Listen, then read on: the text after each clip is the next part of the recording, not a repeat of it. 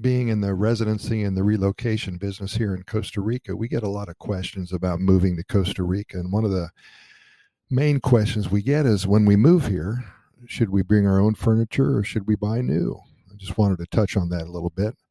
Local manufacturers have gone a long way and they've developed beautiful designs in Costa Rica wood furniture. More available than ever, this furniture is easy to find and affordable like no other in Costa Rica. The world, of course, is going green, and having a wood furniture piece does not contradict this new trend in the world.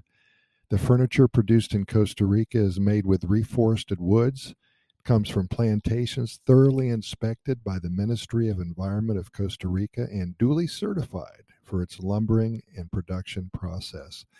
When you think of a piece of furniture made in an overseas country, you could be in front of a piece made with exploitation both in nature and humans. But the Costa Rican furniture is very particular. First, a lot of manufacturers are independent and therefore create their own income by producing furniture that will be exposed in a fair or in their own workshop. Also, there are companies that produce furniture more efficiently, working under strict standards of lumbering, manufacturing, and labor relations with the government. This is why the Costa Rican furniture is so well known for its friendliness with the environment as well as socially responsible ways to build the furniture.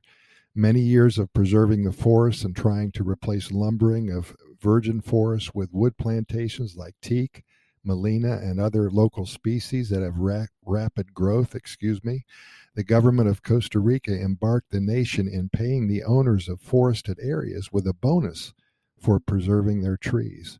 Also, the education in schools at the same time was being directed to teach the children the importance of planting trees and making contests actually among different communities to plant as many trees as possible. These are only a few policies implemented in the country that boasts one of the world's largest biodiversity and preserved areas.